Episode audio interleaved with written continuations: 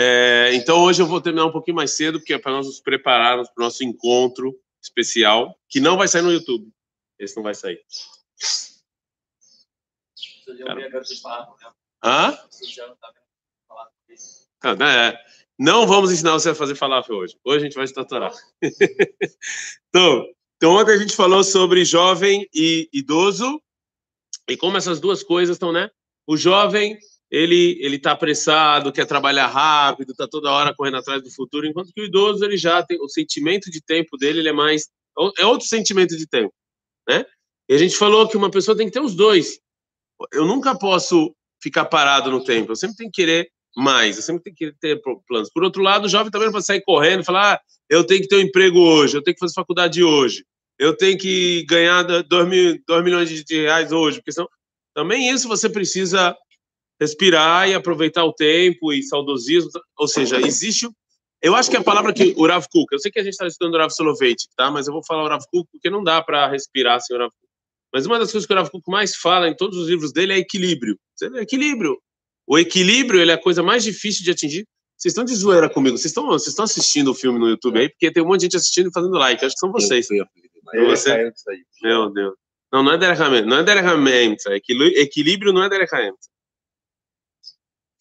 Então, vamos lá. Diz o Rav Soloveitch, todos vocês estão com a folha, obviamente. Na página 145. Ninguém jogou a folha fora. Diz o Rav Soloveitch, teu amigo já? Caraca, cara. O único não, você está cheio de amigos. לאור האמור לעיל, יכולים אנו לקבוע כי היהדות ניסחה פילוסופיה מיוחדת של הזמן. Fala o Rav Soloveitch, então... Eu nem comecei, o cara já está bocejando.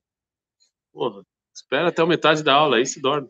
Então, assim, então fala o Rav Soloveitch, o, o judaísmo, então, ele tem uma filosofia única relacionada ao tempo. Tudo isso vai se ligar em Esfirata Homem em algum momento. Eu duvido que tem quatro pessoas assistindo, são vocês. Não é possível. Então, assim, né, os caras, é, os caras, vocês estão entrando, eu duvido. Eu duvido, não é possível.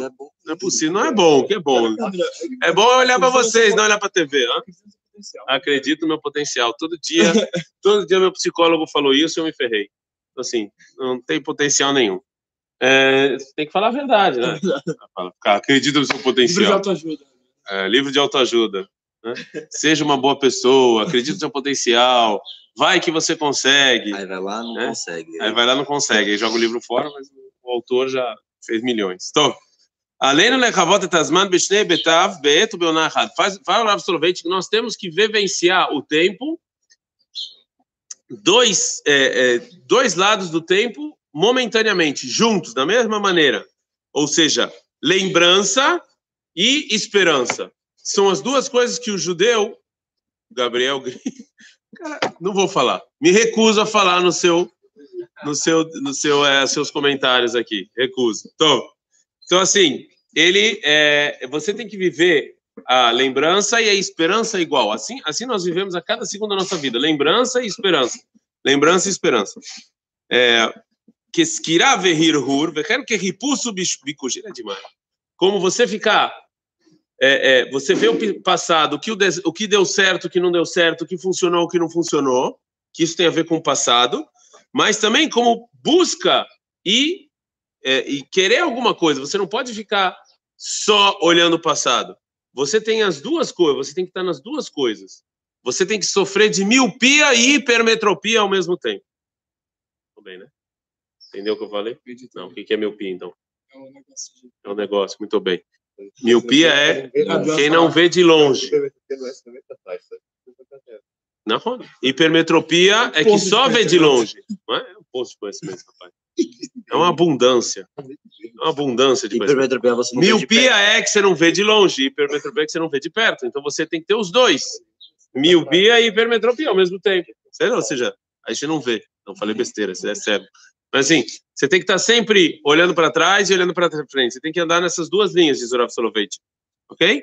Azmanu azikaron havayati amushit et yadol likrat atid sheter.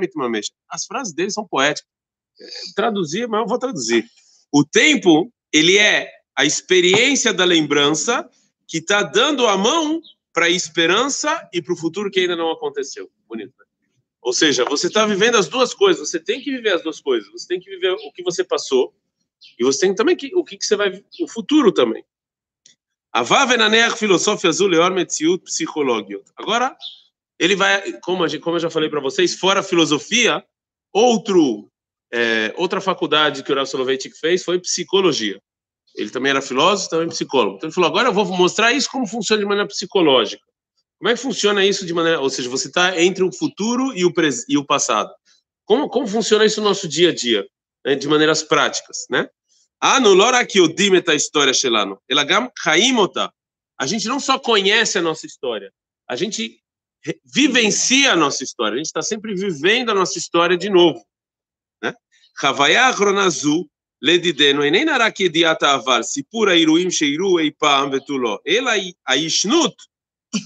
no mundo judaico, no mundo judaico, a gente não só relembra o passado. Em Pesach, o que vocês fizeram em Pesach?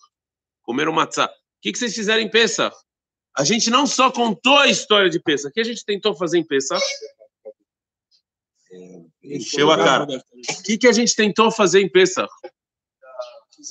E a em outras palavras, a gente tentou reviver o que, óbvio que de uma maneira bem menor, o que os nossos antepassados viveram. No mundo judaico, a gente não lembra o passado, a gente vivencia o passado constantemente.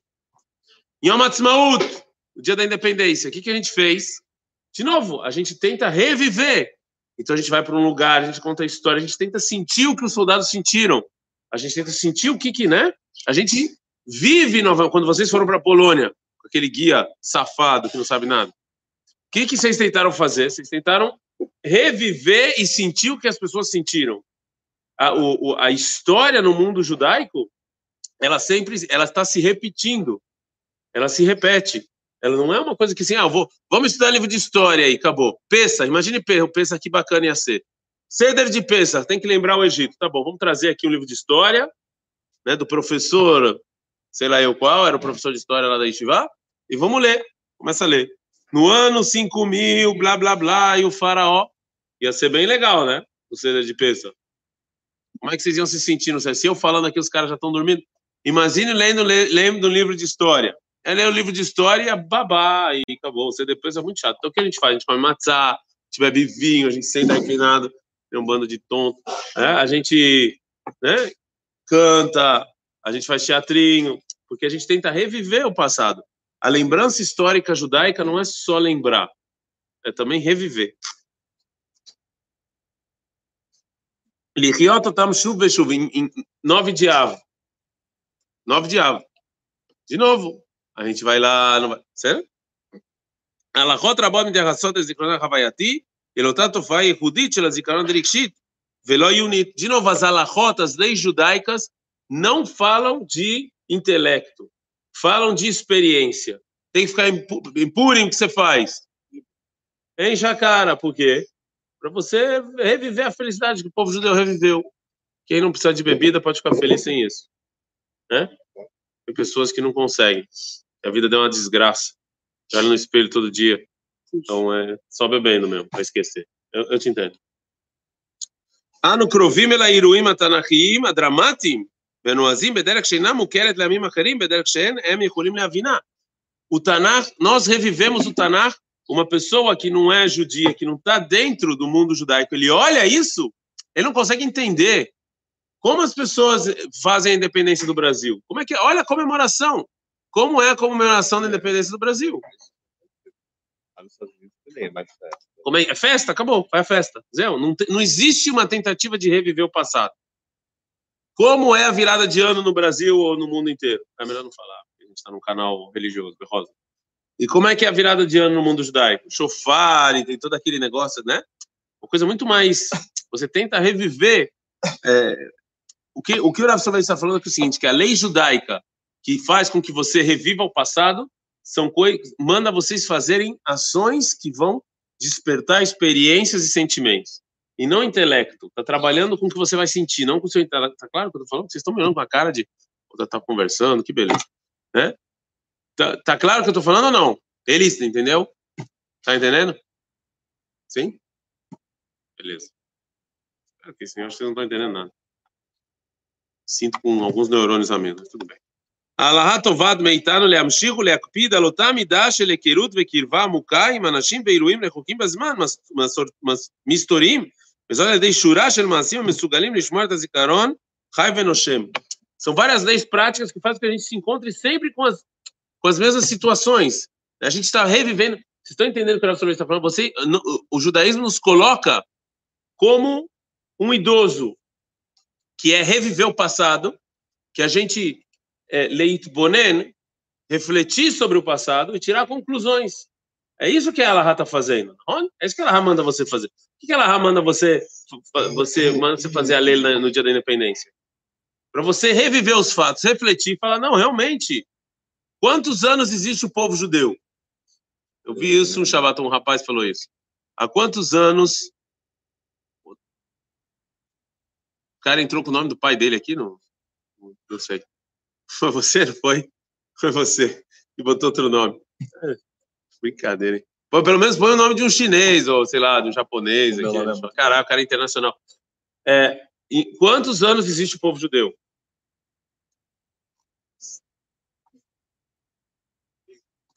Três mil? A gente está no ano 2000. 2021. Está no ano 2021, há mais de 3 mil anos, né? Mais de 3 mil anos. Ok? Mais de 3 mil anos. Uhum. Tem mais, mas não importa. 3 mil anos.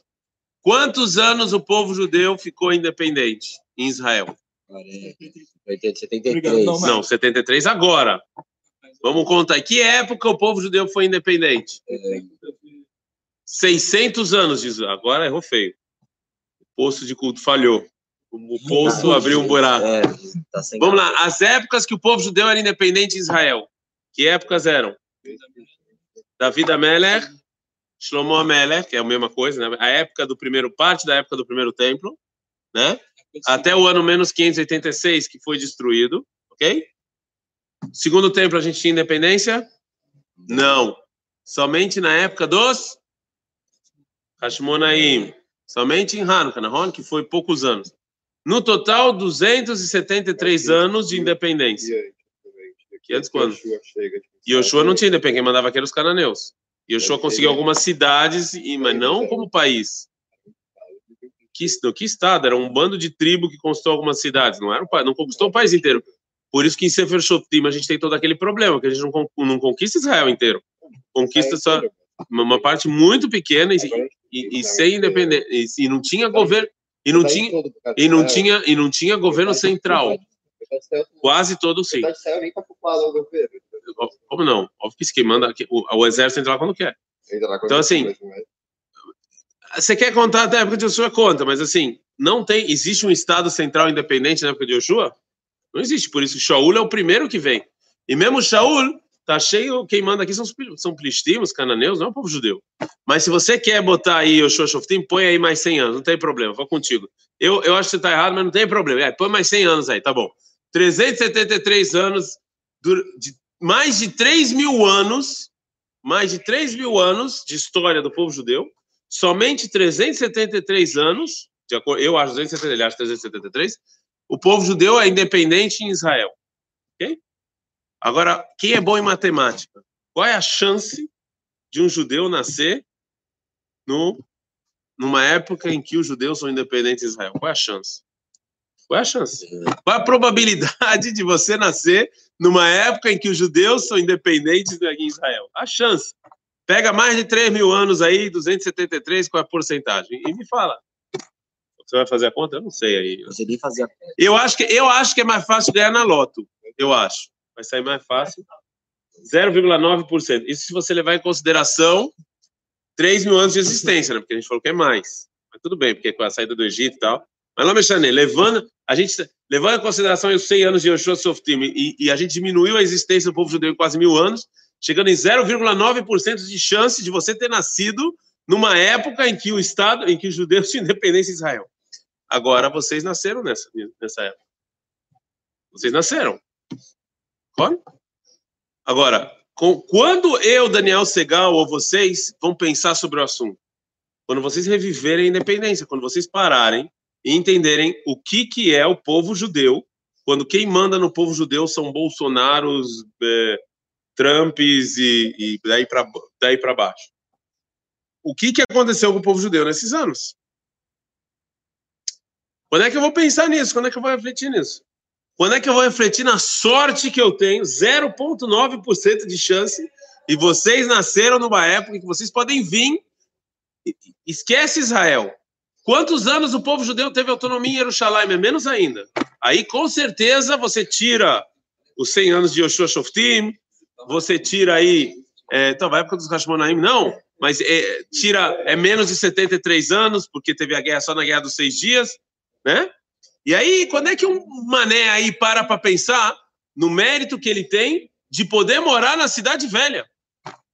Qual é, a, qual é a probabilidade de você nascer numa época em que você pode morar na cidade velha? Qual é a probabilidade? Quase zero. Né? Vamos chamar uns árabes, bom comentário, para conquistar a terra de volta. Não, é, o que eu estou falando que o Rav Sorvete, eu só estou dando um exemplo que o Rav Sorvete fala, no dia da independência, esse tipo de coisa que a gente tem que refletir. A gente revivencia a independência e é pensar, mas, não, não é, mas também não é ser mané de falar que está tudo bem, Israel está tudo bem, está tudo. Não.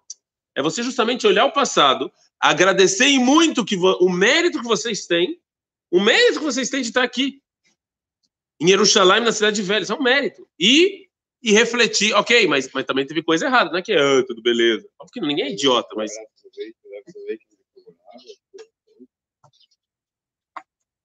O Rav Soloveitch comemorava Essa é uma boa pergunta. O Rav Soloveitch, é, até hoje, relacionado ao sionismo do Rav Soloveitch, é, existem é, certas... O que eu entendo, eu não sou um grande conhecedor do Rav Soloveitch, mas ele escreveu um livro ultra-sionista chamado Kol Didofek. Ele foi convidado para ser rabino-chefe em Israel e ele se recusou. E perguntaram para ele por que ele se recusou.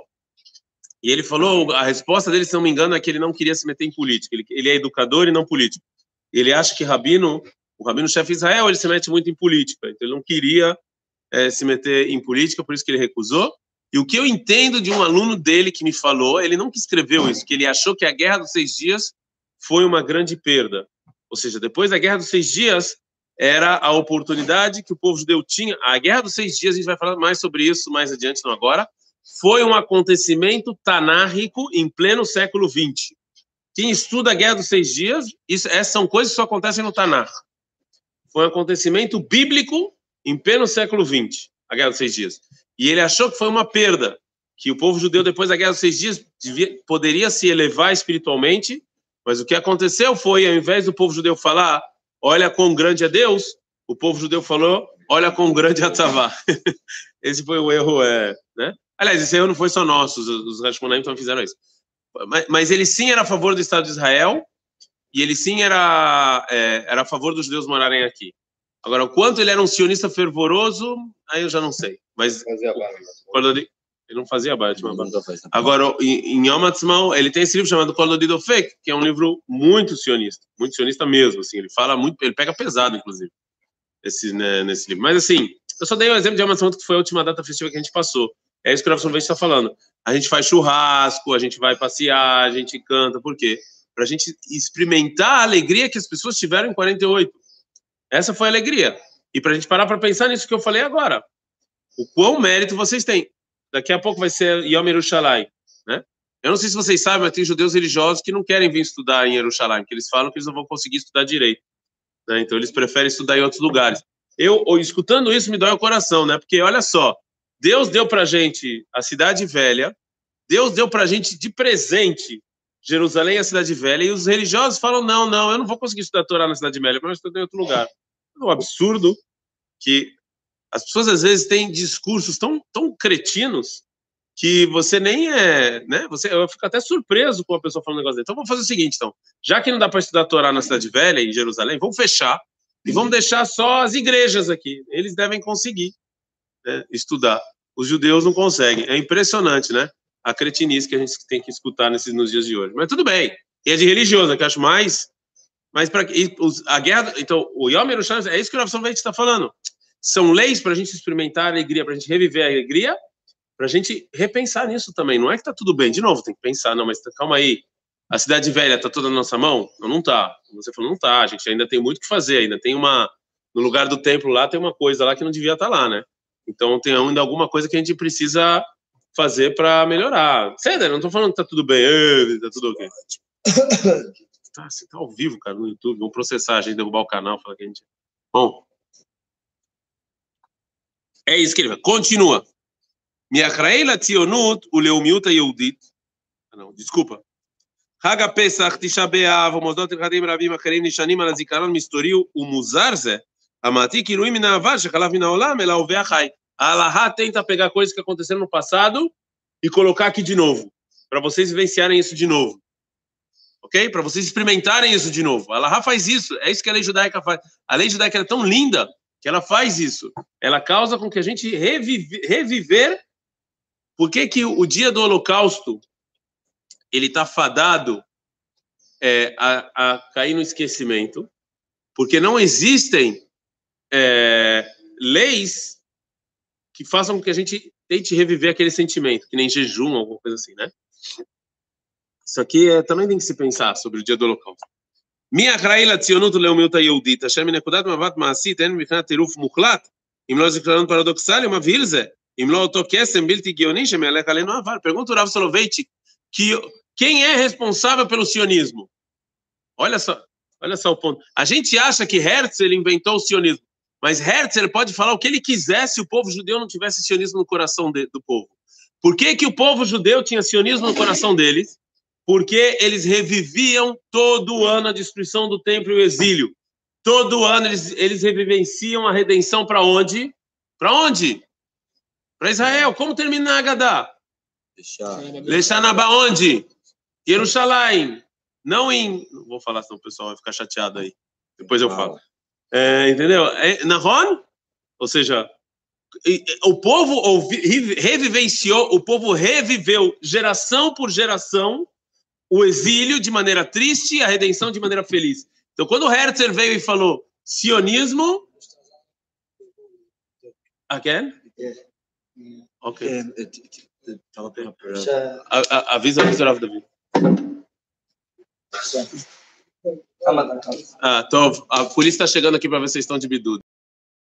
Vamos parar por aqui, tá bom?